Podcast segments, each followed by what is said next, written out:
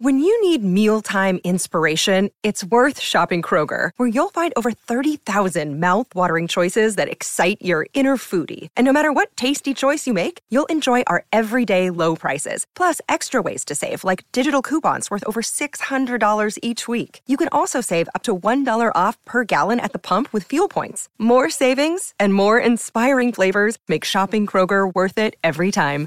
Kroger, fresh for everyone. Fuel restrictions apply.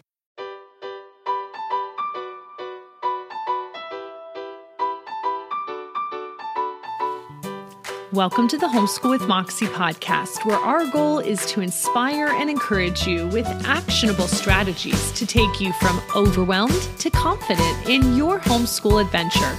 I'm your host, Abby Banks, and this is episode 206. This episode is brought to you by Notgrass History.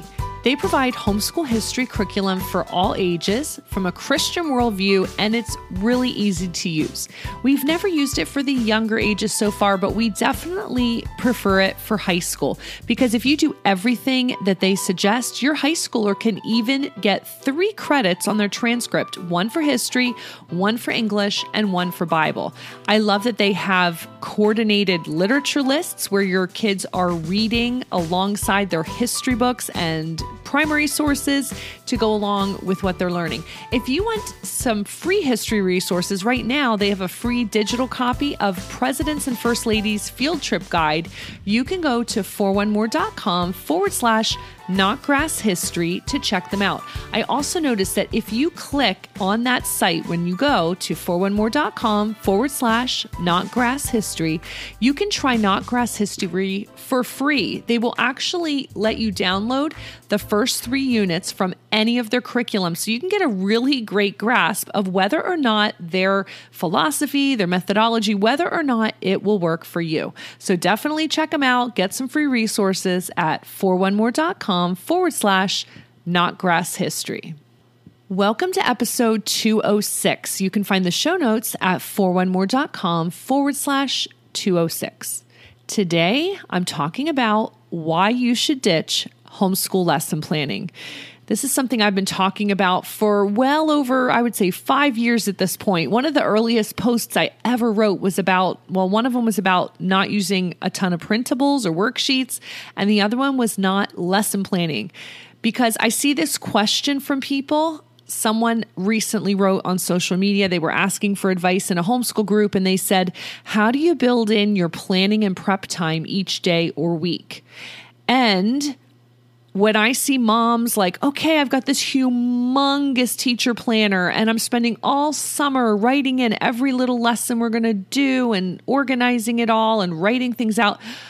I'm just kind of overwhelmed looking at it. When I was a classroom teacher, I had to have a planner and I had to actually write in there what standards we were covering for each lesson. If my principal came in, he would expect to see the planner on my desk and be able to see exactly what I was teaching that day.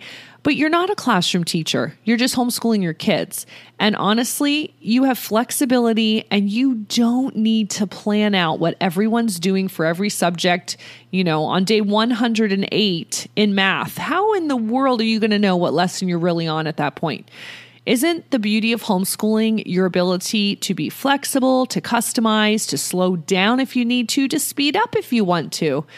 I mean, that's why when I see homeschool moms freaking out or being stressed out about homeschool lesson planning, I want to tell them to calm down. There's a better way. Don't try to be like a classroom teacher. You're not. You're just a homeschool mom. You don't need to overwhelm yourself with crazy planning. So if you go to the show notes, you'll find more details. And I even have a little workshop that's really, you know, I mean, it's like 30 minutes maybe. It's not overwhelming, where I show you how I do all my lesson planning for a whole year in less than an hour every summer. And that's it. I don't spend every weekend with a lesson planning book figuring out what we're going to do that week.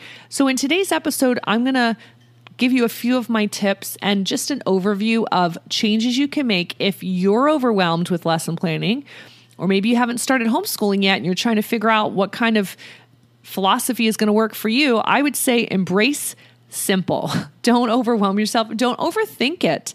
And so if you're spending all weekend erasing the lesson plan books and crossing stuff out because hey, you're not where you thought you'd be and you know your kids didn't get all their lessons done this week and now you've got to readjust for the coming week, I want you to simplify your planning. Here are 3 things to keep in mind as you try to ditch the homeschool lesson planning. Another day is here, and you're ready for it. What to wear? Check. Breakfast, lunch, and dinner? Check. Planning for what's next and how to save for it? That's where Bank of America can help. For your financial to dos, Bank of America has experts ready to help get you closer to your goals. Get started at one of our local financial centers or 24-7 in our mobile banking app. Find a location near you at bankofamerica.com slash talk to us. What would you like the power to do? Mobile banking requires downloading the app and is only available for select devices. Message and data rates may apply. Bank of America and a member FDIC. So basically, the best advice I could give you is to plan once in the summer for the whole year and adjust as needed.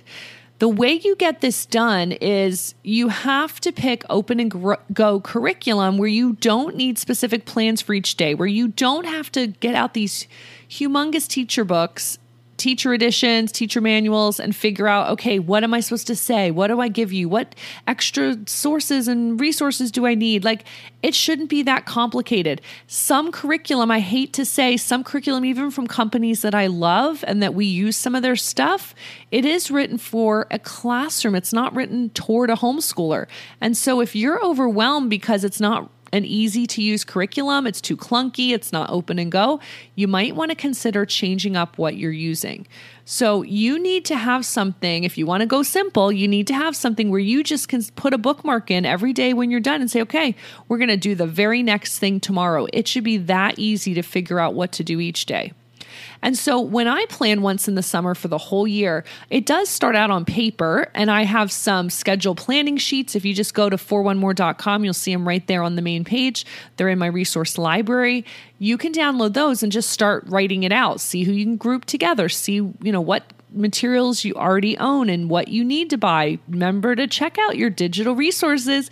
If you've listened to my podcast, we've talked about organizing those digital resources on Trello so you don't forget to use them. So be sure to check on Trello and see hey, maybe you have everything you need for history this year or science. Maybe you don't even need to buy anything.